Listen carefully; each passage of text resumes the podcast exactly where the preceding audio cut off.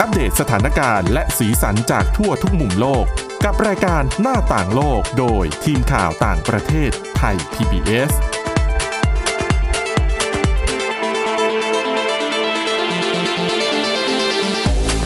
สวัสดีค่ะ ต้อนรับคุณผู้ฟังเข้าสู่รายการหน้าต่างโลกนะคะ อัปเดตเรื่องราวทั้งสถานการณ์และสีสันจากทั่วทุกมุมโลกกับทีมข่าวต่างประเทศไทย PBS ได้เช่นเคยนะคะ ฟังกันได้ทุกที่ทุกเวลา ผ่านแอปพลิเคชันพอดแคสต์ต่างๆ ค้นหาคำว่าหน้าต่างโลก หรือว่าไปที่ www.thaipbspodcast.com นะคะ วันนี้อยู่กับคุณอาทิตย์สุมนเรืองรัตน์สุนทรและดิฉันวินิษฐาจิตกรีค่ะ สวัสดีค่ะ วันนี้ต้องบอกว่ามันเป็นสัปดาห์ที่เป็นอบอวลไปด้วยเออบรรยากาศของความรักนะคะ ค่ะ เนื่องจากว่าผ่านช่วงวันวาเลนไทน์มาก็ไม่กี่วันที่ผ่านมานี้เอง หลายๆคนอาจจะมีโอกาสได้ เฉลิมฉลองแบ่งปันความรักซึ่งกันและกันนะคะ ไม่จำเป็นต้องเป็นในเชิงของโรแมนติกชายหญิง หรือว่าเป็นคู่รักที่เป็นพ่อเป็นแม่เป็นเพื่อนเป็นฝูงก็ได้นะคะ ในเทศกาลนี้แล้วก็ไหนๆเป็นบรรยากาศแบบนี้ในสัปดาห์นี้มาแล้วดังนั้น เราก็อยากจะชวน หยิบยกเรื่องราวในช่วงเทศกาลของวันแห่งความรักที่ประเทศเพื่อนบ้านอาเซียน อย่างฟิลิปปินส์มาเล่าให้ฟังกันเพราะว่าเหมือนกับที่นี่มันจะมีอะไรเด็ดๆเยอะเหมือนกันนะเนี่ย ใช่ค่ะ ก็คือถ้าพูดถึงวันวาเลนไทน์ของขวัญอย่างเงี้ยค่ะ คุณวินิษฐานึกถึงอะไรคะ เห็นกันจนเกลื่อนเลยนะคะสำหรับช่วงนี้ก็คือช่อดอกไม้ อ่ามัมันนับเป็นของขวัญไหมอะ ก็ใช่นะ เพราะว่าเป็นของที่เราเอาไปมอบให้ เนาะ คนพิเศษ หรือไม่ก็แบบอ่ะเครื่องประดับ ค่ะ อืม นะคะ แล้วก็นอกจากนี้อาจจะเป็นพวกตุ๊กตา อ๋อใช่ ช็อกโกแลตอะไรอย่าง ดิ เงี้ย ฉันไม่ได้ ค่ะ มานานดิฉันลืม ว่ามันต้องมีอะไรบ้าง ที่ฟิลิปปินส์เขาก็มีเหมือนกันนะคะ คือ ค่ะ บรรดาร้านค้าก็แน่นอน ช่วงที่ผ่านมาค่ะ ค่ะ ต้องเอาของมาวางขายเต็มไปหมดเลยนะคะ อืม แต่ว่าความพิเศษก็คือ ดอกไม้บางช่อ แทนที่จะมีดอกไม้อะค่ะ ค่ะ ก็มีพวกพริก ฮะ พริกเขียว พริกแดง คือจะบอกว่าในเธอเพจ มาก เธอเผ็ดร้อน บางช่อนะคะ มีกระเทียม หัวหอม ขิงก็มี มะเขือ ค่ะ เทศยังมีเลยนะคะ ก็คือเรียกง่าย ๆ ว่า เขาเอาใช้ผักสดมาแทนดอกไม้สด เป็นช่อเครื่องเท ศ แล้วป ไม่ ก ใช่ ติ อย่างนั้นก็ได้นะคะ ใช่ไหมเพราะว่าปกติเวลาเราให้ดอกไม้กันเราก็จะมีเอ่อเหมือนกับเรื่องของความหมายของดอกไม้ด้วย เช่นแบบว่า สีแดงคืออะไร ความรักอันดูด ค่ะ ดื่ม สีชมพู สีขาวความรักบริสุทธิ์อะไรมากมาย แล้วอันนี้จะแปลกันยังไงล่ะเนี่ย อันนี้ดิฉันไม่แน่ใจเลยนะคะ แต่ว่าเจ้าของร้านนะคะ เขาบอกว่าคือที่เลือกทำแบบเนี้ยค่ะ เพราะว่ารู้สึกว่ามันนำไปใช้ประโยชน์ได้จริง อ๋อก็จริง ๆนะคะ เพราะว่าถ้าคุณซื้อดอกไม้ให้กันอย่างเงี้ยค่ะ ถ้าเป็นดอกไม้สด ค่ะ ซื้อไปอาจจะเก็บไว้สักแป๊บหนึ่งอ่ะเป็นของเหมือนได้รับของขวัญมาแล้วก็ต้องเก็บไว้ อืม แต่ในท้ายที่สุดก็คือ ก็จะถูกทิ้งไปแบบเปล่าๆอะค่ะ ก็คือไม่ได้มีประโยชน์อะไร เขาก็จะเอ่อเน่าเสียเหี่ยวไปตามเวลา ใช่ค่ะ แต่ว่าถ้าเป็นช่อที่เต็มไปด้วยผักแบบนี้นะคะ พอรับไปแล้วนำไปทำอาหารต่อได้อีกด้วย ก็จริง เศรษฐกิจไม่ดี แต่ อะคุณ แต่ว่าถ้าคุณได้ไปจะแกะไหมคะ ตอนแรกอาจจะต้องตั้งไว้ก่อนไหม อ่ะ กำลังคิดอยู่เดี๋ยวนะ ถ้ามีคนเออกมาให้ แล้วแกะไปกินเลยมันก็ มันต้องมีเสร็จเพราะเขาจัดช่อมาสวยๆใช่ไหมแบบเนี้ย ใช่ ไม่ได้ ค่ะ ว่าแบบเอ จัดมาเหมื มั อน ด จัดมาเหมือนช่อดอกไม้เลย ๆ แต่แค่ข้างใน กระ เป็ ด น ง ผั ก ก ระดาษ ใช่ค่ะ ก็เก็บไว้แป๊บหนึ่งก่อนเพราะว่าหอมกระเทียมเลยมันเก็บได้ อ๋อใช่ แต่อย่าเก็บนาน สัพัหง เดี๋ยวขึ้นรา รีบกิน ค่ะแล้วช่อผักแบบนี้นะคะ ก็คือไม่ได้จะไม่ได้ต่างจากช่อดอกไม้เลย ค่ะ คือมีทั้งที่เขาจัดไว้แล้ว อืม หรือว่าคุณจะเลือกสั่งทำก็ได้ โอ้โห เลือกว่าจะเอาผักอะไรบ้าง อยากให้เป็นแบบไหนนะคะ ค่ะ ราคาเนี่ยจะอยู่ตั้งแต่ 500 เปโซไปจนถึง 1,500 เปโซ อืม หรือประมาณ 300ถึง900 บาท ค่ะ ก็ขึ้นอยู่กับชนิดผักนะคะ ซึ่งราคานี้เนี่ยก็จะถูกกว่าช่อดอกไม้ทั่วไป คือในช่อดอกไม้ทั่วไปขนาดปกติอะค่ะ เขาจะใช้ดอกไม้ 12 ดอก ค่ะ ราคาจะอยู่ที่ประมาณ 1,200 บาท โอ้โหเพราะว่าดอกไม้ช่วงเทศกาลหรือไม่ช่วงเทศกาลก็เถอะสมมติแบบคุณอยากได้ดอกกุหลาบ ค่ะ ที่มันแบบโตๆหน่อยอะ่ะ มันก็ต้องแบบปลูกมาจากที่เย็นต้องนำเข้าอะไรอย่างงี้ใช่ไหมบ้านเราก็ไม่มี หรือว่าฟิลิปปินส์ก็ก็ร้อนไม่แพ้เราหรอก ค่ะ นะก็จะแพงไง ดิฉันแอบเดินไปเห็นเหมือนกันนะคะ ดอกเดียวแต่เป็นดอกใหญ่ อ่า 99 บาท 99ดิฉันว่ายังไม่เท่าไหร่ อืม คุณต้องลองไปเดินห้างแล้วคุณจะตกใจ ดิฉันอืมข้าวได้กี่มื้อหน้าอะไรเงี้ย หารเลขกันเลย นะคะ ซึ่งคือชอบผักแบบเนี้ยค่ะสำหรับคนฟิลิปปินส์บางคนเขายังบางคนเนี่ยยังรู้สึกว่าเป็นสิ่งแปลกใหม่ ค่ะ ดิฉันเห็นในภาพคือ ยกโทรศัพท์มือถือขึ้นมาถ่ายรูปเลย อืม นะคะ แล้วเขาก็บอกนะคะว่าปกติเนี่ยจะเห็นแค่ช่อดอกไม้สด ดอกไม้แห้ง หรือว่าช่อธนบัตรที่บ้านเรามีเหมือนกันนะคะ ค่ะ ที่เป็นช่อแล้วเป็นเงิน อยากได้อันนี้ นะคะแต่ว่าพอเหมือนมาเห็นแบบนี้เนี่ย ก็รู้สึกว่า เอ้ยแปลกดี อืม นะคะ แล้วก็บอกด้วยนะคะ ว่าจริง ๆ คนส่วนมากเนี่ยก็ไม่ค่อยนิยมซื้อดอกไม้สดเท่าไหร่ เพราะว่าเสียดายเงิน ค่ะ พอซื้อไปยังไงก็แห้งก็เหี่ยว ก็ถูกยกเว้นแต่ว่าบางคนจะเอาไปแบบทับเก็บ อืม ใส่กรอบ แต่ดิฉันไม่เคยมีประสบการณ์แบบนี้เลย ไม่ไม่เคยได้รับหรือว่าไม่เคยเก็บห อาจ รื จะ ว่ เคยได้รับ งง บ้างแต่ว่าไม่ได้เก็บนานขนาดนั้นนะคะ อ๋อดิฉันเคยเก็บ เหมือนพอเก็บไว้สัก ดท้าย พักก็ขึ้นราวไหมคะพอมันแห้ง ใช่ค่ะ แล้วมันจะกลายเป็นผุยผง อืม นะแต่พอเปลี่ยนมาเป็นช่อผักแบบเนี้ยค่ะเขาก็บอกว่าอาจจะทำให้คนตัดสินใจซื้อกันมากขึ้น อืม เพราะว่าพอได้รับแล้วเป็นของขวัญด้วย ค่ะ แล้วก็นำไปใช้ประโยชน์ได้อีกด้วย ก็ถ่ายรูปเก็บไว้เป็นที่ระลึกได้แล้วก็เอาไปกินซะ ใช่ค่ะ ไอเดียดี เพราะว่าอย่างในช่วงที่อ่าสมมติในบ้านเรามันจะ ค่ะ มีช่วงที่ผักเอยอะไรเอยแบบล้นตลาดราคาถูกเกษตรกรเดือดร้อน ร้านดอกไม้ลองไหมคะ เอาไอเดียใหม่ๆ แต่จ มา ริงๆบ้านเราก็เหมือนจะเคยเห็นนะคะ แต่ส่วนมากจะไม่ได้ให้เชิงแบบคนสำคัญในวันแห่งความรักแบบเนี้ยค่ะเหมือนจะให้ผู้ใหญ่ อ๋อ แล้วก็ให้ในโอกาสอื่น ความแบบเหมือนกระเช้าแทนอย่างเงี้ ๆ ยเนอะ ใช่ค่ะก็เหมือนจัดเป็นช่อผักแทนนะคะ ค่ะ ซึ่งจริงๆที่ฟิลิปปินส์ถ้าเห็นภาพกันก็อาจจะมีเหมือนเรียกได้ว่าเป็นเทรนด์ใหม่ ค่ะ ก็คือตามงานแต่งงานนะคะคู่คู่รักบ่าวสาวเนี่ย ปกติเจ้าสาวก็จะถือดอกไม้สวยๆใช่ไหมคะ อืม เดี๋ยวนี้ก็เหมือนหันมาใช้ช่อที่เป็นหอมแทน อ่า เห็นข่าวแบบเหมือนเป็นไวรัลด้วยนะหลังๆนี้ ใช่ค่ะ ซึ่งก็มีเจ้าสาวคนหนึงเขาก็บอกนะคะว่า ก่อนจัดงานแค่สี่วัน เธอเนี่ยเหมือนปรึกษากับว่าที่เจ้าบ่าวในตอนนั้นนะคะ ค่ะ ว่าเรามาเปลี่ยนอะไรให้มันได้ประโยชน์จริงๆไหม ก็เลยมาเริ่มที่ช่อดอกไม้นี่แหละ ก็เปลี่ยนจากดอกไม้ดอกไม้สดนะคะ มาเป็นช่อหอม ค่ะ นะคะ เพราะว่าคือจบงานแล้วเนี่ยยังนำไปทำอาหารกินได้อีกยาวๆ อืม นะคะซึ่งที่ฟิลิปปินส์เขามีอะไรแบบนี้ออกมาให้เห็นก็อาจจะเป็นเพราะว่าในช่วงไม่กี่เดือนที่ผ่านมาในช่วงเนี้ยค่ะ จนถึง ค่ะ ตอนนี้นะคะ ราคาหัวหอมในฟิลิปปินส์เนี่ยสูงขึ้นเรื่อยๆ สูงจนราคา 1กิโลเนี่ยแพงกว่าราคาเนื้อหมูเนื้อไก่ไปแล้ว เออ มันน่าตกใจเหมือนกันนะ นะคะ แล้วก็แม้ว่าเกษตรกรหลายรายนะคะ เหมือนจะเร่งเก็บเกี่ยวตั้งแต่ที่ตั้งแต่หัวหอมยังโตไม่เต็มที่อะค่ะ อืม แต่ว่าก็ยังไม่เพียงพอ ค่ะ นะคะ ราคาในซูเปอร์ซูเปอร์มาร์เก็ตนะคะ เขาขายกันถึงกิโลกรัมละ 800 เปโซ หรือ 800 ประมาณ 490 บาท กิโลละโอ้โหกิโลละเกือบห้าร้อยบาท ถ้าซื้อขีดหนึ่งก็ห้าโอ้โห แล้วกิโลหนึ่งหัวหอมอะค่ะ ก็ไม่ใช่ว่าได้เยอะเลยนะ อืม มันก็หนักอยู่นะ ใช่ค่ะ แล้วก็ร้านอาหารหลาย ๆ ร้านเองก็ต้องเลิกขายไปก่อน เพราะว่าฟิลิปปินส์เนี่ยมีเมนูที่คุณผู้ฟังนึกตามถ้าเกิดไม่เคยรับประทานอาหารฟิลิปปินส์ก็จะคล้ายๆบ้านเราดิฉันเคยกินแบบ เขาจะมีเหมือนคล้ายๆต้มย อืม ำก็เป็นต้มที่เปรี้ยวอะไรอย่างเงี้ย ค่ะ ดิฉันจำชื่อไม่ได้อะแต่ว่าคือเครื่องอะไรอะก็จะมีหอมเป็นส่วนประกอบเยอะ อืม เรืองน่าดู ใช่ค่ะ ส่วนสาเหตุที่ราคาหอมแพงนะคะ เขาบอกว่าอาจจะมาหลักจากหลายปัจจัย ซึ่งก็รวมถึงต้นทุนที่แพงขึ้น ค่ะ นะคะก็ผลกระทบจากสงครามด้วยก็คือราคาปุ๋ย ราคายาฆ่าแมลงที่แพอ่าค่าแมลงที่แพงขึ้นนะคะ แล้วก็ยังมีภัยพิบัติต่างๆ ที่เกิดขึ้น ค่ะ นะคะ แล้วก็การผ่อนคลายมาตรการป้องกันโควิด -19 เนี่ยก็ทำให้คนกลับมารวมตัวกัน มาฉลองเทศกาลต่างๆ ร่วมกัน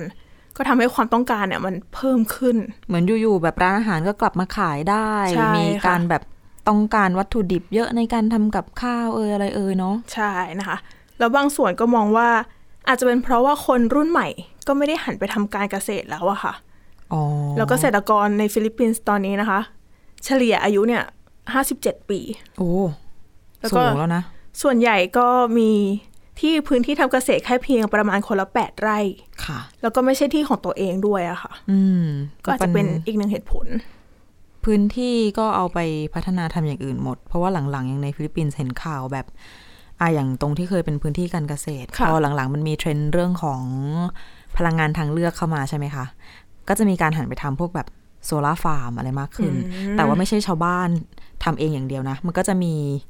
คือเขาก็ยังมีปัญหาเรื่องของแบบโครงสร้างพื้นฐานที่สมมติว่าชนบทไกลๆอ่ะก็อาจจะยังไม่มีไฟฟ้าใช้ ค่ะ อยู่นอกโครงข่ายไฟฟ้า ก็จะเป็นการแบบ บริษัทใหญ่อาจจะเข้าไปเสนอทำโซลาร์ฟาร์มในพื้นที่ อืม ก็จากเดิมที่เป็นพื้นที่การเกษตรใช่ไหม ค่ะ บางส่วนมันก็เปลี่ยนไปไง แล้วพอไม่ใช่ที่ของตัวเองด้วย อืม เราก็ทำอะไรได้ไม่มากนะคะ ค่ะ แต่ก็มีบางคนเหมือนกันนะคะ รวมถึงรัฐบาลก็บอกว่า อาจจะเป็นบรรดาผู้ค้าขายนี่แหละ ที่กักตุนเอาไว้ อ๋อ แล้วก็ใช้โอกาสนี้ในการขึ้นราคา ก็ได้จังหวะเลย ใช่ค่ะ ก็ก็ต้องรอดูว่าจะเป็นยังไงต่อไปนะคะ อืม อืมแล้วถึงแม้ว่ารัฐบาลจะแก้ปัญหาด้วยการนำเข้าแล้วอะค่ะ ค่ะ แต่ราคาก็ยังก็ลดลงแหละ แต่ว่าก็ยังสูงกว่าราคาที่ควรจะเป็นอยู่ดีอะค่ะ ถึงกับลงทุนนำเข้าจากต่างประเทศเข้ามา เพื่อจะได้ให้ในตลาดมีสินค้ามากขึ้น แล้วก็ ใช่ค่ะ ราคาจะได้ลดลงเนาะ แต่ก็อืม อืมไม่ค่อยเท่าไหร่ ไม่ ค่ะ ค่อยได้ผลใช่ไหมคะ ก็คือก็ลงแหละค่ะ แต่ว่าราคาก็ยังแพงกว่าช่วงที่มันราคาปกติอยู่ดี อืมนะคะ ต้องรอดูว่าจะเป็นยังไงต่อไป ค่ะ อ่ะ คุยเรื่องอาหารการกินกันมา ไปกันต่อที่เครื่องดื่มคุณผู้ฟังอันนี้ เชื่อว่าบางคนอาจจะกำลังดื่มอยู่ตอนนี้ที่ฟังเราเพลินๆไป ก็ ค่ะ เป็นได้นั่นก็คือกาแฟนั่นเองนะคะ ไม่ขาดแต่ละคนแต่ละคนแทแทบจะไม่มีใคร ที่จะไม่กิน เพียงแต่ว่าตัวเลือกจะต่างกันไปบ้าง เช่น ใส่นมไม่ใส่นมคนที่อ่ะอาจจะดูแลสุขภาพ รักษาหุ่นหน่อยนะคะ ก็น่าจะหันไปเป็น อเมริกาโน่เป็นกาแฟดำซะเยอะ ซึ่งเหมือนกับว่า เทรนด์นี้ก็เป็นที่นิยมในเกาหลีใต้ด้วยใช่ไหม ใช่ค่ะ ก็คือ ถ้าคุณผู้ฟังอาจจะดูซีรีส์หรือว่า อ่า ติดตาม นัก ค่ะ ร้องนักแสดงนะคะ อาจจะเคยเห็นผ่านสื่อว่าเขาจะนิยมดื่มอเมริโกอเมริกาโน่เย็น อืม นะคะ ซึ่งคือเขาชอบดื่มกันจนเหมือนมีสำนวนใหม่ขึ้นมาค่ะ ค่ะ ถ้าแปลเป็นไทยก็คือประมาณว่าหนาวจนตายแล้ว แต่ก็ยังไงก็จะเลือกอเมริกาโน่อยู่ดี อ๋อ ต้องเป็นเย็นด้วยใช่ไหม ใช่ แล้วเดี๋ยวอากาศที่เกาหลีใต้ อ่ะ แล้วกินอเมริกาโน่เย็นเหรอ ใช่ค่ะ ในใจดิฉันอ่ะ นึกที่คิดตามอยู่อ่ะ คิดว่าเป็นร้อน อื ไม่ใช่ ไม่ใช่ค่ะ โอ้ คืออเมริกาโน่เย็นนะคะ เหมือนเขาเรียกว่าเป็นเหมือนเป็นเครื่องดื่มประจำชาติที่ไม่เป็น ค่ะ ทางการไปแล้วนะคะ อืม คือดื่มกันทั้งปีจริง ๆ แล้วอย่างในช่วงเดือนมกราคมอะค่ะที่อุณหภูมิติดลบ 17 องศา อืม ก็ยังดื่มกัน ติดลบสิบเจ็ดแล้วยังดื่มเครื่องดื่มเย็นคุณผู้คุณผู้ฟัง ดิฉันเห็นภาพก็คือหิมะโปรยปลายเลยนะคะ ใส่เสื้อกันหนาว แต่ว่าในมือถือ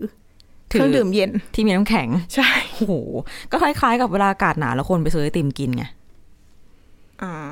เหมือนจะหนาวแล้วก็ไปให้สุด ซึ่งจริงๆนะคะ คนเกาหลีเนี่ยคือเขามีการคือเฉลี่ยแล้วนะคะ เขาจะดื่มเครื่องดื่มเย็น ดื่มกาแฟนะคะ ปีละ 354 แก้ว ปีละอ๋อ ค่า ก็ เฉลี่ยต่อปี แต่ละคนใช่ไหม ใช่ค่ะ ซึ่งสูงกว่าค่าเฉลี่ยโลกมากกว่า 2 เท่า ก็คือแทบจะไม่มีวันไหนเลยที่จะไม่ได้กินกาแฟสักแก้วหนึ่ง ค่ะ อืม แล้วก็ร้านกาแฟชื่อดังอย่าง Starbucks นะคะ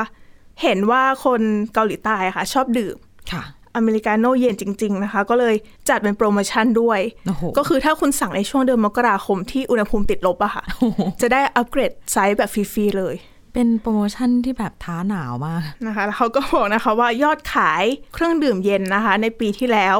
76%เนี่ยก็คือเป็นเครื่องดื่มเย็นของยอดขายทั้งหมด แล้วในช่วงหนาวๆเดือนมกราคมเนี่ยอเมริกาโน่เย็นเนี่ยก็ขายได้มากกว่าอเมริกาโน่ร้อนถึง 54% อืม ก็คือมากกว่าครึ่งหนึ่งนะคะ ค่ะ แล้วก็ไม่ใช่แค่ร้านกาแฟชื่อดังเท่านั้น ร้านกาแฟทั่วๆไปเนี่ยก็เป็นไปในทิศทางนี้เหมือนกัน อืม ก็คือยอดขายมากกว่าครึ่งหนึ่งเนี่ยจะเป็นเครื่องดื่มเย็นทั้งนั้นเลย น่าแปลกใจนะ เพราะว่าความที่เราอยู่ประเทศร้อนแล้วก็จะคิดว่ามันก็จะน่าน่าจะเป็นบ้านเราเนี่ยแหละ ที่ขายเครื่องดื่มเย็นได้ดีกว่าเนาะ ใช่ค่ะ ซึ่งก็มีพนักงานออฟฟิศหลายๆคนนะคะเขาเขาก็ออกมาบอกนะคะว่าคือในออฟฟิศเขาอะค่ะ ก็มีฮีเตอร์ อ่ะ เพราะฉะนั้นก็ซื้อไปดื่มในออฟฟิศ เอ้ารู้สึกเปลืองไฟยังไงก็ไม่รู้ นะคะแล้วบางคนก็บอกว่าชอบดื่มอยู่ชอบดื่มอยู่แล้วอะค่ะ ค่ะ คือไม่ได้สนฤดู ตอนไหนก็จะดื่ม คือไม่ว่าจะยังไงก็จะดื่มเย็นไว้ก่อน ใช่แล้วก็บางคนก็ชอบเพราะว่าอร่อย บางคนก็บอกว่าก็เหมือนเป็นกาแฟไม่ใส่นม เหมือนได้ ก็ใช่ ได้คาเฟอีนเต็ม โอ้โห คิดกันในปริมาณคาเฟอีนอย่างนี้เลยทีเดียว ๆเหมือนเขาบอกว่าดื่มเพื่อที่จะให้ตัวเองตื่นแล้วก็ทำงานได้อย่างเงี้ยค่ะ แต่อันนี้เข้าใจนะ เพราะว่าเราก็เป็น หมายถึงว่า เหมือนกับที่หลาย ๆ คนพูดเป็นเล่น ๆ ว่าแบบ เราจะไม่สามารถเริ่มวันของเราได้ ถ้าไม่มีคาเฟอีนเข้าไปใน เส้นเลือด แต่บางคนก็กินจนถ้าขาดก็จะปวดหัวใช่ไหมคะ ดิฉันเนี่ยแหละ อ อืมดิฉันยังไม่เป็นถึงขั้นนั้น แต่แค่รู้สึกว่าร่างกายต้องการกาแฟ อ๋อคือเช้าไหนถ้าไม่ได้กิน หลายคนคงเป็นเหมือนกัน ค่ะ ปวดหัวมาเลยค่ะ ใช่ค่ะ แล้วก็บางคนก็บอกนะคะ เพราะว่าอาจจะเป็นเพราะว่าอาหารเกาหลีเนี่ยรสชาติจัดอะค่ะ ค่ะ ก็มีทั้งหวานเค็มเผ็ด เพราะฉะนั้นเครื่องดื่มเนี้ก็เหมือนจะเข้าไปเหมือนเป็นตัวล้างปาก หรอ มันขมนะคุณ ดิฉันว่าน่าจะอยู่ที่ความชอบส่วนบุคคลแหละ เนาะ ใช่ค่ะก็เหมือนเขาบอกว่าอ่ะอย่างวัฒนธรรมตะวันตกยังมีเชอร์เบตเลยอะแบบเวลาล้างปากอย่างเงี้ยค่ะ ของเขาก็อาจจะเหมือนกัน อืม ก็ ก็ ได้ เข้าใจ ได้แหละ ได้ ได้แหละนะ ใช่ค่ะ แล้วก็บางคนก็บอกอาจจะเป็นเพราะว่า พอเหมือนมีเทรนด์นี้ขึ้นมาค่ะ บางคนไปที่ร้านไม่รู้จะสั่งอะไร ค่ะ ก็เลยสั่งเมนูนี้แหละ ซึ่งจริง ๆ มันก็เป็นเครื่องดื่มที่ไม่ได้เลวร้ายกับสุขภาพนะคะ เพราะว่าถ้าไม่ได้เติมหวาน ใช่ มากซะจนเกินไปนะ เพราะ ค่ะ ว่าแคฟีนกับไม่ได้มีนมมีครีมอะไร ก็เป็นการกระตุ้นให้ตื่น หรือว่าบางคนที่เป็นสายฟิตเนส ก็อาจจะดื่มสักหน่อยก่อนไปออกกำลังกายมันก็บอกว่ามันก็จะช่วยให้แบบเผาผลาญพลังงานได้ดีขึ้นอะไรแบบ อันนี้ นี้ คุณวินิษฐาเคยทำไหมคะ คือรู้สึกรู้สึกแบบมัน ไม่เคยทำเพราะว่าไม่ได้เข้าฟิตเนสมาก่อ อ่าน ก็เลยไม่รู้นะคะ ค่ะ ก็เป็นเทรนด์ในเกาหลีใต้เอามาฝากกัน อ่ะไม่แน่ว่าบ้านเรานี่ในในๆอากาศร้อนอยู่แล้ว กินอเมริกาโน่ร้อนกันไหม จะได้สวนกับเขา ดิฉันก็เคยเห็นนะคะ บางคนตอนไหนก็กินเมนูร้อนตลอด เพราะว่าออฟฟิศแอร์เย็น อืม อาจจะ อาจจะเป็เป็น น ปัจจัย ค่ะ แล้วอาจจะเป็นความชอบของเขาด้วย เนาะ ค่ะ นี่แหละค่ะ นานาจิตตังนะคะ เรื่องของความชอบเนี่ยแหละอ่ะ ค่ะ ไปฟังอีกเรื่องหนึ่งที่หยิบยกมาฝากคุณผู้ฟังกันนะคะ อันนี้เป็นนวัตกรรมที่จะบอกเป็นนวัตกรรมก็ไม่เชิง เป็นพัฒนาการในวงการการแพทย์นะคะ ซึ่ง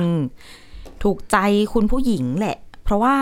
เดิมทีหากเราพูดถึงการคุมกำเนิดที่เป็นการรับประทานยา ไม่ใช่การใช้ถุงยางอนามัยห่วงอนามัยหรือว่าการไปทำหมันไม่ว่าจะของของผู้ชายผู้หญิง ตัวเลือกที่เหลือแล้วหลาย ๆ คนมองว่ามันก็สะดวกก็คือยาคุมกำเนิด แต่ ค่ะ ว่าถ้าเมื่อไหร่ก็ตามที่เราพูดคำว่ายาคุมกำเนิด เราไม่ต้องคิดเลยว่ามันเป็นของใครก็คือ รู้กันอยู่ว่าผู้หญิง ค่ะ แน่นอนแต่สิ่งนี้กำลังจะเปลี่ยนไปนะคะ ในโลกของเรานี้ เพราะว่าตอนนี้มีการพัฒนาต้นแบบยาคุมกำเนิดของผู้ชายออกมาจนกลายเป็นข่าวใหญ่ในสัปดาห์นี้นะคะ มีการ อืม ทดสอบแล้วด้วยว่ายาตัวนี้เนี่ย มีผลทำให้สเปิร์ม ค่ะ ของคุณผู้ชาย หยุดนิ่งเป็นเวลาอย่างน้อย 2-3 ชั่วโมง คือปกติแล้วสเปิร์มจะต้องเข้าไปที่ไข่ ค่ะ เพื่อจะผสมเกิดการปฏิสนธิขึ้นมา แล้วผลของยานี้ที่ทำให้สเปิร์มหยุดนิ่ง 2-3 ชั่วโมงเนี่ย ก็คือเป็นช่วงเวลาที่นานพอ ที่จะหยุดไม่ให้สเปิร์มไปถึงไข่ได้นะคะ อันนี้ยังเป็นต้นแบบอยู่นะ อืม เพราะว่าจ ค่ะ ริงๆยังต้องมีการแบบวางแผนแล้วก็ทดสอบเพิ่มเติมอีกเยอะ จะต้องมีการทดลองในกระต่ายด้วย ก่อนที่จะคือตามวิธีการกระบวนการทางการแพทย์เลยนะ ค่ะ ก็ทดสอบในสัตว์ก่อนแล้วเดี๋ยว อืม ค่อยขยับมาทดสอบในคน ค่ะ ซึ่งรวมๆก็น่าจะใช้เวลาอีกนานพอสมควร ที่น่าสนใจก็คือ ยาเม็ดคุมกำเนิดสำหรับผู้ชายเนี่ยค่ะ ไม่มีส่วนผสมของฮอร์โมน อืม เพราะว่าถ้าย้อนกลับมาพูดถึงยาคุมกำเนิดของผู้หญิง ค่ะ ก็คือมีฮอร์โมนประเภทนู้นประเภทนี้หลายๆ คนอาจจะเคยได้ยินที่เป็นสิวแล้วก็กินฮอร์โมนเออกินยาคุมกำเนิดเข้าไป ค่ะ เพื่อที่จะแบบเหมือนกดฮอร์โมนของตัวเอง แล้วอาสิวขึ้นน้อยลงผิวเนียนขึ้น อืม แต่ในทางกลับกันสำหรับบางคนที่กินยาคุมกำเนิดด้วยความจำเป็นจริง ๆ ค่ะ เพื่อที่จะป้องกันไม่ให้มีบุตรเนี่ยนะกลับเจอผลข้างเคียงอย่างเช่น อาจจะแบบที่ได้ยินบ่อยๆ ก็คือกินแล้วบวม อืม น้ำหนักขึ้น หรือ ก็ ว่าบางคนอาจจะมีอาการอื่น ผมร่วงอะไรอย่างงี้ ๆ ใช่ไหม ค่ะ ก็ นั่ คือแหละนเหมือนเขาต้องเปลี่ยนยี่ห้อไปเรื่อย เพราะว่าเหมือนกับเอ่อสัดส่วนของฮอร์โมนแต่ละชนิดในยาแต่ละยี่ห้อ ค่ะ กับร่างกายของแต่ละคนก็เหมือนกินอ่ะพูดง่ายๆก็คือถูกกับมันหรือไม่ถูกกับมันใช่ไหมคะ ๆ ค่ะ เอาก็พูดง่ายๆก็คือผู้หญิงที่ต้อง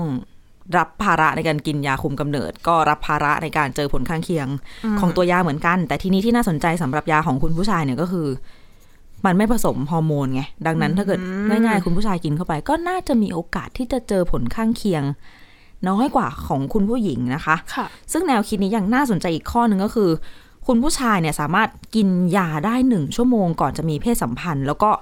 ดูนาฬิกาเอาว่ายามันจะออกฤทธิ์นานเท่าไหร่ แล้วก็วางแผน อืม ชีวิตตัวเองไปนะคะ ค่ะ ซึ่งเนี่ยแหละ ข้อเด่นนอกจากเรื่องฮอร์โมนแล้ว ข้อดีอีกอย่างหนึ่งที่นักวิทยาศาสตร์บอกก็คือ ยาตัวนี้เนี่ยจะไม่เข้าไปทำลายฮอร์โมนเทสโทสเตอโรนแล้วก็ไม่ทำให้เกิดผลข้างเคียง จากการขาดฮอร์โมนเพศชาย แล้วเขาเรียกกลไกการทำงานของยาตัวนี้ว่าเหมือนเป็นการไปสับสวิชสวิชในการว่ายน้ำของสเปิร์มอืมคือเป็นการไปกำหนดเป้าหมายที่ตัวโปรตีนที่ทำหน้าที่กระตุ้นเซลล์ ที่ชื่อว่า adenylate cyclase นะคะ นี่เป็นเอนไซม์ที่ละลายน้ำได้นะคะ เขาจะไปตัวเนี้ยจะเข้าไปยับยั้งการทำงานของเอนไซม์ตัวนี้ ค่ะ เขาศึกษาจากระยะแรกทดลองในหนูมาก่อน อืม คือให้ยาไปครั้งเดียวทำให้สเปิร์มหยุดการเคลื่อนไหว ไม่ว่าจะเป็นก่อนระหว่างหรือว่าหลังการมีเพศสัมพันธ์นะคะ แล้วก็ฤทธิ์ยาอยู่ได้ประมาณ 3 ชั่วโมง แล้วก็หลังจากนั้นพอผ่านไป 24 ชั่วโมง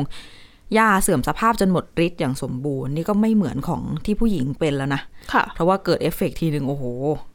นานนะ อัน คะ นี้คือกินแค่ คือไม่ต้องกินตลอดด้วย อันนี้เบื้องต้นที่เขาทดลองมา ค่ะ อืมก็เหมือนกินเมื่อจะใช้งาน อืม กินเมื่อต้องการป้องกันเมื่อต้องการคุมกำเนิดนะคะ ค่ะ แต่ว่ายังไม่ใช่คำตอบสุดท้ายนะ ค่ะ สำหรับวิธีการใช้งานอ่ะ อืม ซึ่งผู้เชี่ยวชาญก็บอกว่าอันนี้ก็พูดง่ายๆเป็นยาคุมกำเนิดชั่วคราว แล้วก็ใช้งานง่ายๆสำหรับคุณผู้ชายนั่นแหละ แต่ว่าเมื่อสุดท้ายแล้วถ้าเกิดว่ามันได้ผลในมนุษย์เนี่ยผู้ชายก็อาจจะใช้เฉพาะเมื่อจำเป็นเท่านั้น หรือว่าจะใช้บ่อยมากบ่อยน้อยก็คือแล้วแต่สะดวกเลยก็ตัดสินใจเอาเองเลยแบบเขาเรียกว่า คิดเอาได้แบบวันต่อวันเลยว่าวันไหนจะกินหรือว่าตอนไหนจะกินอย่างนี้นะคะ แต่ข้อสำคัญอย่างหนึ่งก็คือ ก็เหมือนยาคุมกำเนิดในผู้หญิงก็คือ ป้องกันการตั้งครรภ์แต่ไม่ป้องกันเรื่องของโรคทางเพศสัมพันธ์ ค่ะ ดังนั้นผู้เชี่ยวชาญก็ยังบอกว่า สุดท้ายแล้วการใช้ถุงยางอนามัยก็น่าจะยังเป็นเรื่องที่สำคัญอยู่นะคะ แต่ว่าในอย่างใด ๆ ก็ดีในการพัฒนา ตัวยาแบบนี้ก็ยังมีความน่าสนใจ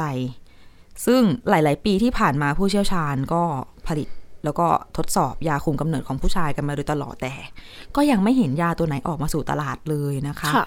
ซึ่งเนี่ยแหละ ดังนั้นการทดลองในส่วนนี้ที่ในส่วนของตัวยาที่ออกฤทธิ์เหมือนกับให้สเปิร์มเป็นอัมพาตได้ชั่วคราว ค่ะ แต่สุดท้ายเมื่ออยากจะใช้การใหม่ เมื่อไม่อยากจะคุมกำเนิดแล้ว สเปิร์มมันก็ยังกลับมาทำงานได้ปกติเนี่ย คือในมุมของนักวิทยาศาสตร์เขาบอกว่าเออมันค่อนข้างจะแบบน่าตื่นเต้นน่าสนใจที่ทำได้ขนาดนี้นะคะ ค่ะ นี่แหละคือนวัตกรรมที่กำลังจะมีในโลกของเรา แล้วก็หลาย ๆ คนสนใจในช่วงนี้ก็เออ บางทีภาระการรับประทานยาแบบนี้อาจจะไม่ต้องตกอยู่ที่คุณผู้หญิงอีกคนเดียว ค่ะ อีกต่อไป แล้วก็เป็นอีกทางเลือกอาจจะไม่ต้องทำหมันก็ ใช่ ใช้เป็นการคุมกำเนิดแบบ เพราะ มีแผน หลาย ๆ คนก็กลัวเรื่องของแบบการผ่าอาการอะไรเนาะ ค่ะ อ่ะติดตามความคืบหน้าเรื่องนี้กันต่อไปนะคะ รอนักวิทยาศาสตร์พัฒนาให้สำเร็จนะคะ ค่ะ และนี่คือเรื่องราวที่นำมาฝากคุณผู้ฟังกันนะคะสำหรับรายการหน้าต่างโลกวันนี้ ติดตามฟังกันได้ผ่านแอปพลิเคชันพอดแคสต์ต่างๆ ค้นหาคำว่าหน้าต่างโลกหรือไปที่ www.thaipbspodcast.com นะคะ วันนี้เราสองคนและทีมงานทั้งหมดลาไปก่อน สวัสดีค่ะ สวัสดีค่ะ Thai PBS podcast. View the world via the voice.